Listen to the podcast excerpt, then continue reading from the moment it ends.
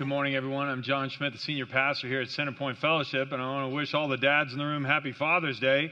Today, I've got a challenge for men, and it comes right out of an amazing uh, set of stories out of the Old Testament uh, in the book of Numbers. We're in a series where we're looking at this Old Testament book, but uh, the idea behind this message and it being a challenge is something that uh, it goes back to the very nature of how men are wired. A hundred years ago, there was a man by the name of Ernest Shackleton who wanted to conduct the first ever trans Antarctic trek. They would travel all the way across Antarctica via the South Pole from one sea to another. And he recruited, he was looking for 56 men who were willing to make this trip. And he put an ad in the newspaper, and here's the ad. Here's what it said Men wanted for hazardous journey, small wages, bitter cold, long months of complete darkness, constant danger, safe return doubtful, honor, and recognition in case of success. He was looking for 56 men worldwide who'd respond. Over 5,000 did. And you go, what? Why would you respond to that? Because men were looking for a challenge. We're looking for purpose. We're looking for meaning. Looking to make a difference. I want to tell all the men in the room today, and by the way, women, this will all apply to you too. This is biblical truth, but I'm going to apply it to men because it's Father's Day.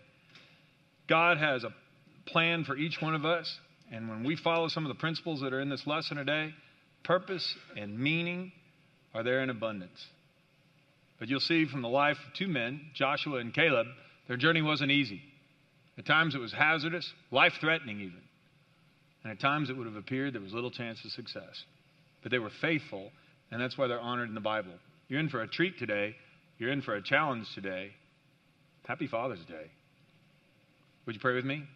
Lord, I thank you for the opportunity to look at your word. It's our guide in all matters of faith and practice. And Lord, I thank you that your word encourages us where we need encouragement and it challenges us where we need to be challenged. I pray that today you will challenge every man within the sound of my voice. You've challenged me as I put this lesson together. And Lord God, I pray that you would remind us of the things that are important for us to adhere to. I pray that you'll speak and move me out of the way. Teach us some wonderful lessons from the life of Joshua and Caleb. In the name of Christ, I pray. Amen.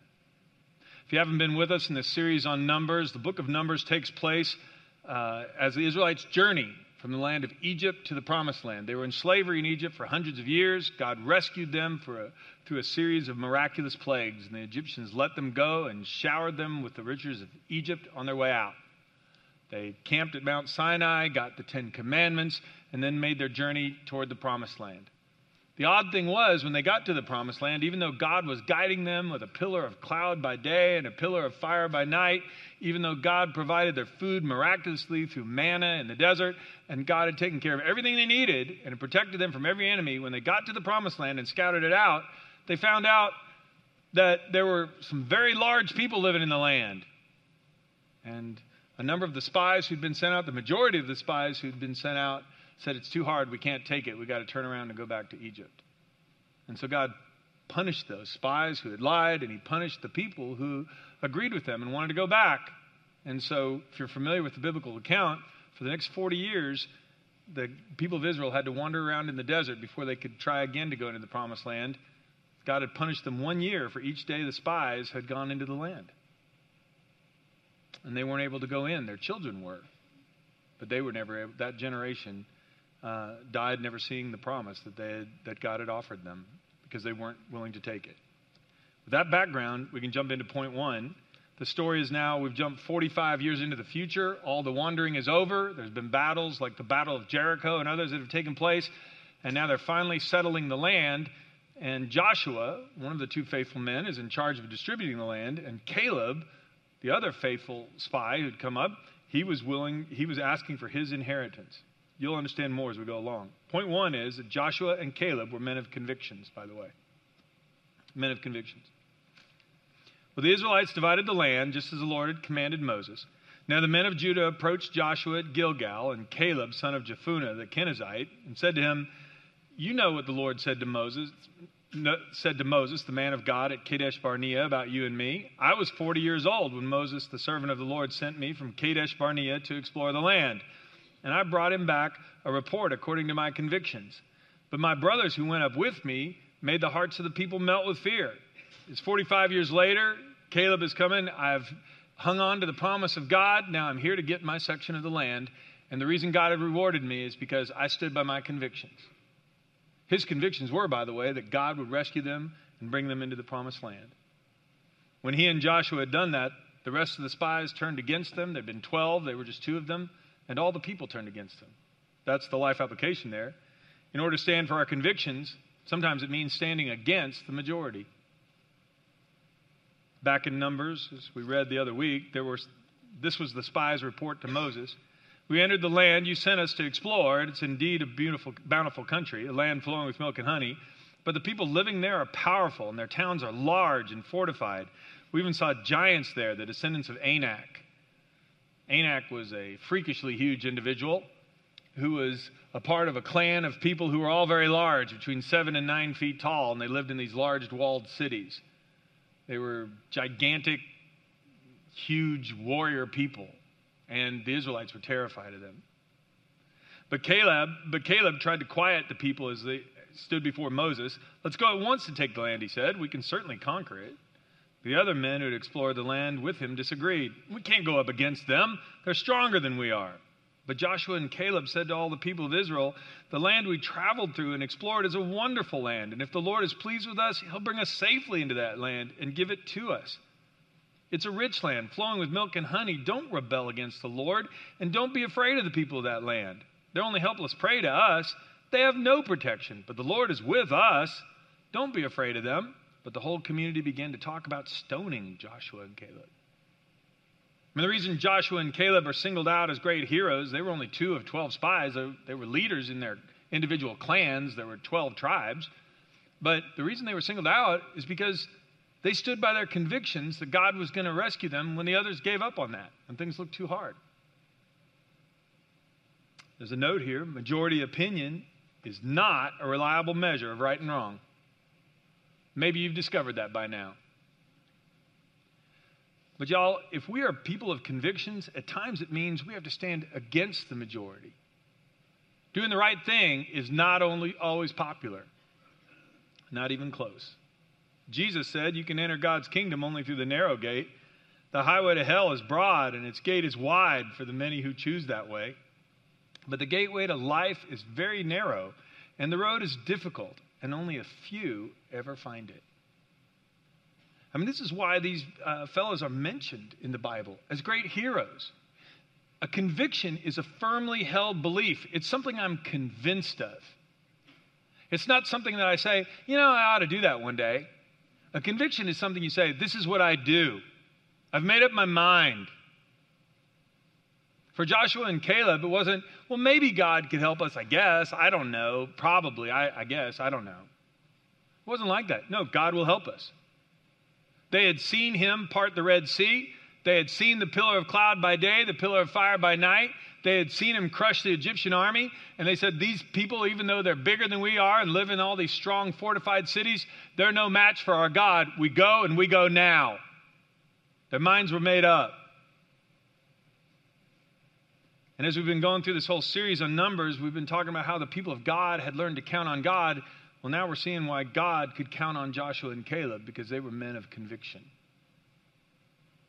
I think God is still calling out men of conviction. In fact, I'm certain of it. Man, He wants us to develop convictions. How are we going to lead our families if we, ha- if we aren't convinced of God's word? If we aren't convinced that the promises of God are true? How can we be a powerful witness for the Lord in our culture today when there are so many people who openly mock the Christian faith these days, how is anybody going to take any stock in anything we say if we don't put this into practice and say, no, this is how I'm going to live? I've made up my mind. By the way, there's a note here. We have no idea what blessings we'll miss out on when we compromise our convictions. Oh, that's so true. when we know things need to be right, when we know the right way to do things, and we fudge a little bit just to fit in. I mean, everybody else is doing it. I mean, nobody else has to live to that standard. And this will make it, everything a lot easier if we just compromise a little. Hmm. There's no telling what kind of blessings we miss out on. The ten spies and the rest of the people of Israel found out what they missed out on.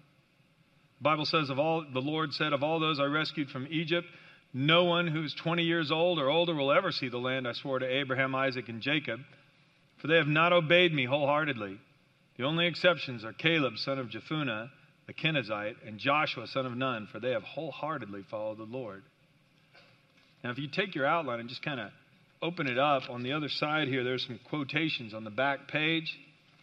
Quotation, the second quotation is from Andy Stanley there. He said, Preference is oriented toward convenience, conviction is oriented toward sacrifice. The challenge is being willing to acknowledge that what you lose by sacrificing is far less than what you lose by compromise. I mean, all those other, those other 10 spies, they died. All their families, all the adults who were 20 years old and older, all died in the wilderness over the next 40 years. Only Joshua and Caleb actually lived to see the promise fulfilled. How do you and I know what we're missing out on? I mean, people ask me that all the time. They go, well, you know, if I compromise on this, if I cheat on this, if I pad my expense account, or if I, you know, if I just fudge a little bit, everybody's doing it. I mean, what harm is there in this? I don't know. I don't know what you're missing out on. Neither do you. I mean, that's the problem. We don't know what great blessings are in store if we just stand for what's right. Joshua and Caleb didn't know. All they knew is that people wanted to stone them. But they still stood for what was right. And it turned out that God blessed them not only with land, you'll see in a minute, in the promised land, an inheritance for them, and they got to see it. Their names are recorded for us in the Bible. We're still talking about them thousands of years later. So I'm going to give a, three challenges to, us, to all the men in the room today. The first one is this we must make up our minds to be men of purity. And you're going, well, John, what does anything we have to do that we've read so far have to do with purity? Well, this is one area where I feel like the whole culture is trying to conform men to a certain standard that isn't what the Bible holds up as manliness at all. And by the way, the scripture that, that I cite here is Psalm 101 3. I will set before my eyes no vile thing. Could I get all the men in the room to read that out loud with me, please? I will set before my eyes no vile thing. A conviction on this is to say, that's what I'm doing now, today. I will give no quarter to pornography.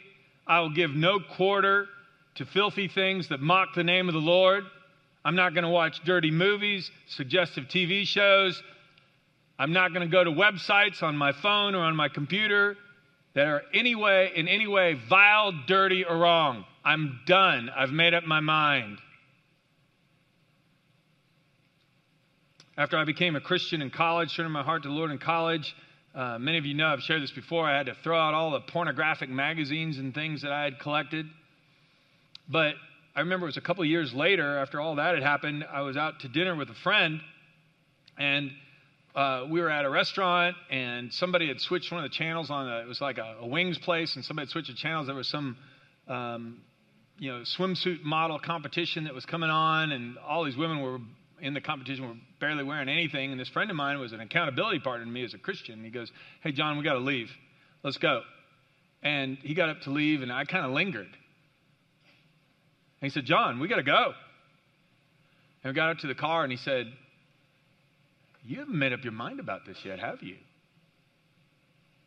I went, What? I, I got rid of all that pornography years ago. He goes, No, no, no. You haven't made up your mind that you're not going to look lustfully at a woman, whether she's got a bikini on or anything else. You're not going to do this. You, you still haven't given this to the Lord and said, Lord, I'm your man. I'm sold out. If you tell me not to do that, I'm not doing it. You give me the strength, I'll follow you. Lord, you give me the ability to, to do this, I'll trust in you. Because, John, what are you going to make up your mind?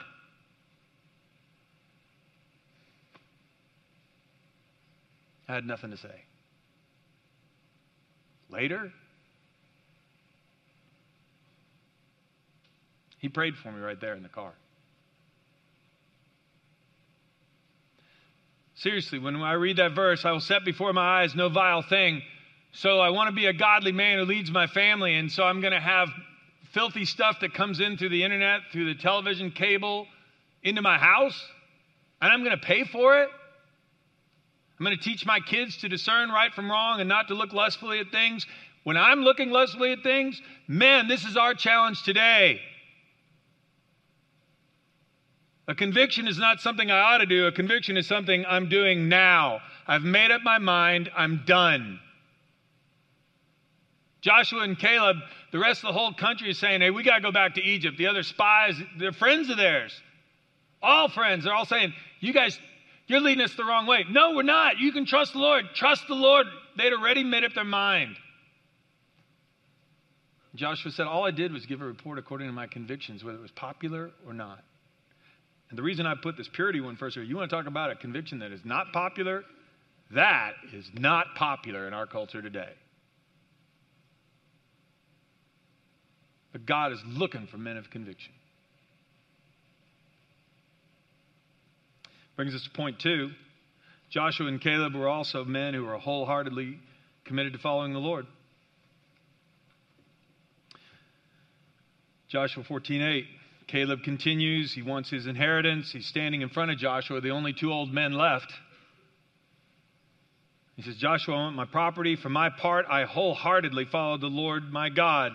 So that day Moses solemnly promised me the land of Canaan on which you were just walking will be your grant of land and that of your descendants forever, because they wholeheartedly, because you wholeheartedly followed the Lord my God.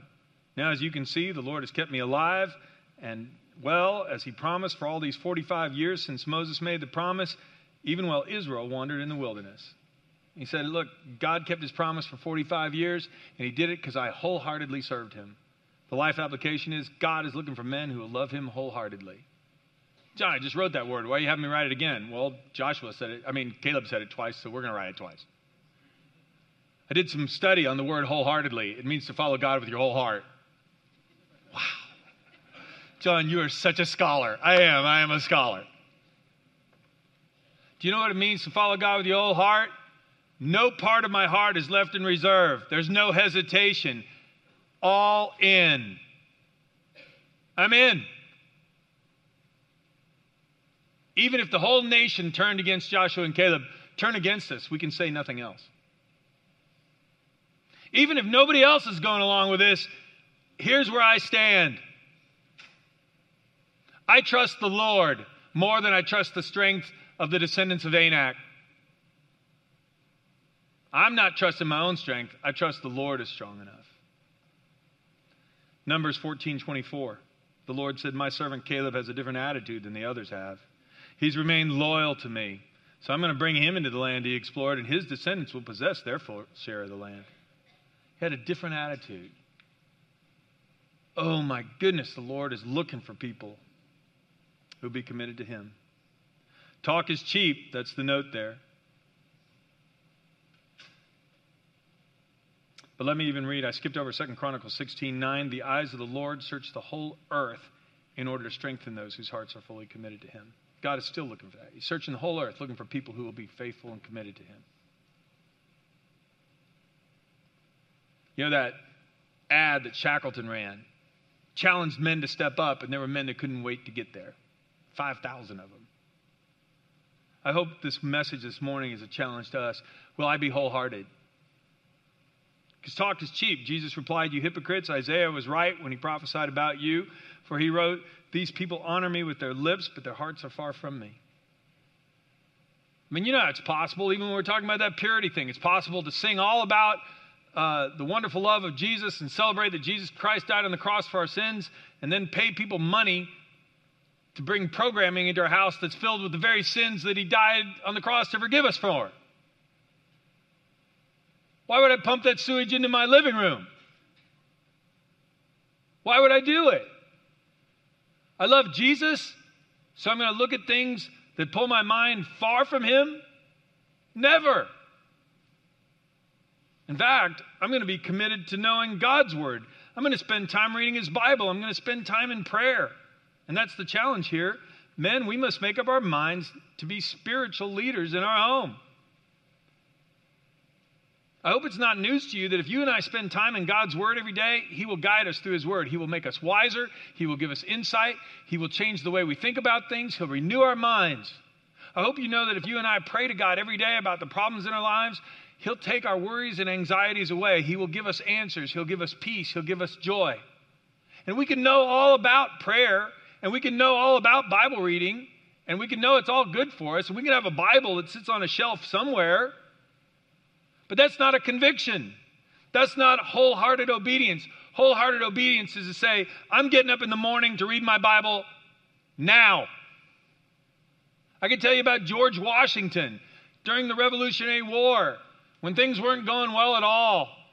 If the camp had to be up at 5:30, he was up at 4:30. He'd spend an hour reading his Bible and prayer every day. George Washington.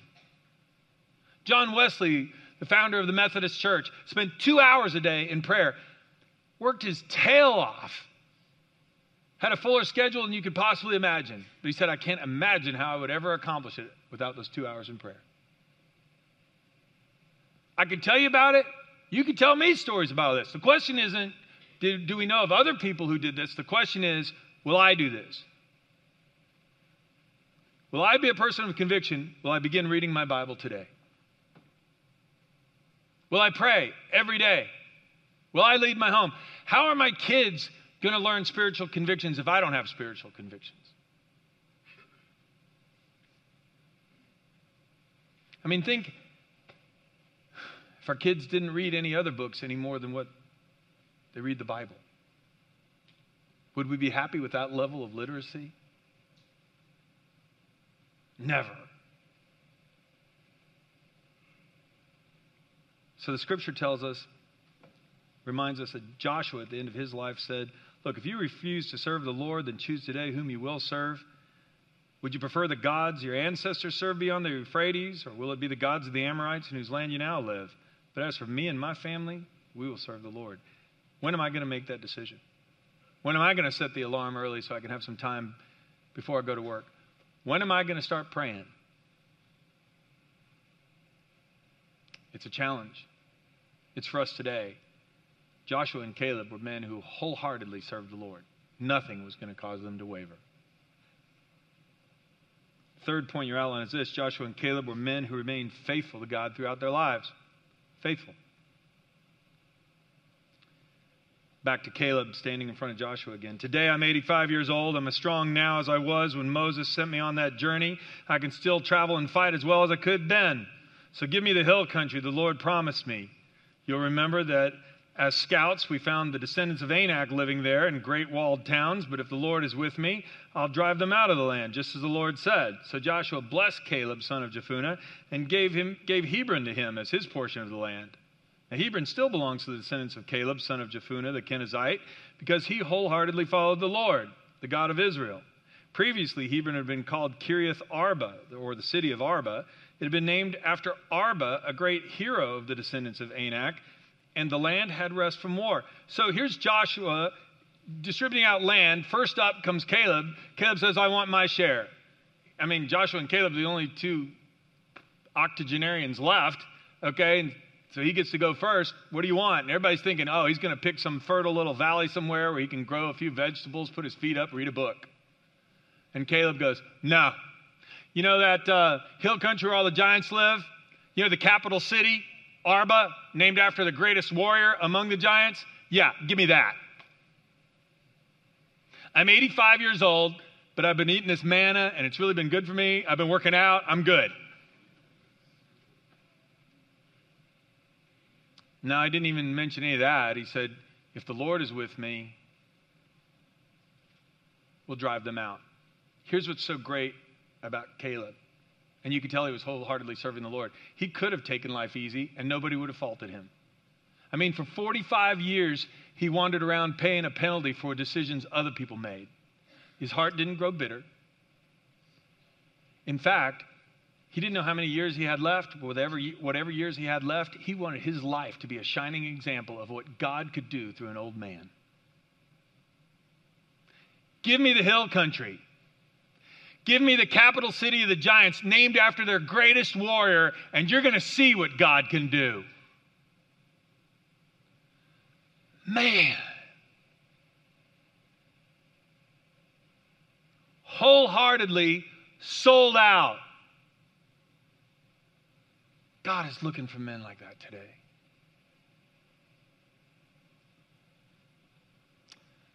Important to remind ourselves Caleb placed his faith in God, not his circumstances or his own strength. Some trust in chariots, some in horses, but we trust in the name of the Lord our God. It's also important to note that God isn't looking for amazing people he can make faithful. He's looking for faithful people he, through whom he can do amazing things.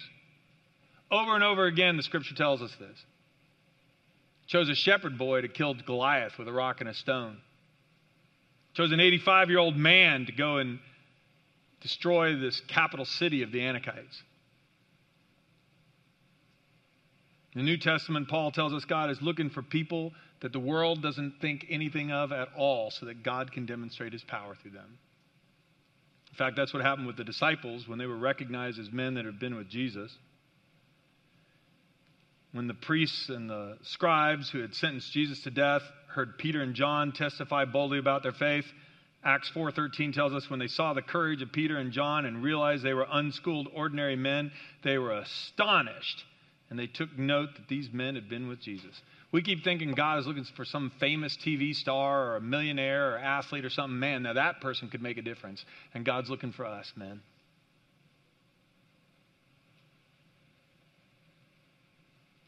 So here's my final challenge. We must make our minds to be faithful men of integrity every day. Yeah, but I don't have any city that I'm supposed to go conquer. What can I do? Well, the truth is, as Scripture tells us in Psalm 15, there's something all of us can do right now. If we want to be bold and courageous and stand out in our culture, listen to these verses. You'll see if we did these things faithfully every day for the next 45 years, oh, wow. Who may worship in your sanctuary, Lord? Psalm 15:1. Who may enter your presence on your holy hill? Those who lead blameless lives, who do what's right, speak the truth from sincere hearts, those who refuse to gossip or harm their neighbors or speak evil of their friends, those who despise flagrant sinners and honor the faithful followers of the Lord and keep their promises even when it hurts. Those who lend money without charging interest and who cannot be bribed to lie about the innocent. Such people will stand firm forever. And you know how we can make a bold statement for our faith in Christ? Just being men of integrity every day keeping our promise even when it hurts, honoring our marriage vows, not compromising on a business deal, even if it would make more money if we just lied a little bit. Not going to do it. You want to think you don't think we'll stand out? We will stand out in this culture. Well, when should we decide to do that? Today. That's the challenge. God is still looking for men of conviction. He is still looking for men who wholeheartedly seek after Him. He is still looking for men who will be faithful. Caleb had been faithful for 45 years, so has Joshua. I mean, 45 years. That's 1973. Nixon was president. The number one hit was tie a yellow ribbon around an old oak tree. I looked it up. Since then, They'd been waiting for this opportunity. Caleb finally gets his opportunity, can pick any spot in the promised land he wants. Give me the hill country. I want everyone to know how strong our God is. Their parents and their great grandparents, their dad and their great granddad, they wouldn't trust the Lord, but this generation is going to learn it. And if I can use these old bones to glorify the Lord one more time, so be it. Man. I want to be like that guy. And if you're here today, man, I think you do too. This is a challenge, just like that ad for Shackleton. Journey's not going to be easy. There will be adversity, little glory at times, but the eternal rewards are out of this world. Yeah, I'll stick with that. Women, obviously, it applies to you too, but today I'm applying it to men. It's Father's Day. So I want to wrap up with a prayer, and I want us to pray for men. Some of you are dads, some of you are grandfathers, some of you will be dads one day. Whatever the case may be, I'd like all the men in the room to stand, please. Every man to stand. Please stand. We're going to pray for you. Heavenly Father, I thank you for every man in the sound of my voice. I pray that today you have given us a challenge about integrity. You have given us a challenge about wholeheartedly seeking after you, a challenge about pursuing purity and not settling for anything less. I pray, Lord, if we need help, we'll get it. I pray, Lord, if we need to confess to someone, we'll confess. Lord, I pray that we will not let fear stop us. We will not let peer pressure stop us. Lord, we will seek you and run after you. I thank you for Father's Day. I'm grateful you've allowed me to be a dad. I'm grateful, Lord, for every opportunity you've given me to encourage and strengthen my sons. And God, I just want to do everything you want me to do with every opportunity I have. So, God, please help me. Please help these men. Give us courage when we need it. Fill us with conviction so we can stand firm even when it's not easy. Give us a hunger for your word, Lord, confidence in prayer. And let us be the men of integrity who keep our promises even when it hurts. We cannot do this on our own. We don't even want to try. But Caleb said, If the Lord is with me, I'll drive him out. And Lord, if you're with us, there's nothing you cannot do in our lives. You can change us completely, so please do. We pray these things in the wonderful, mighty name of Jesus Christ our Lord. Amen. Happy Father.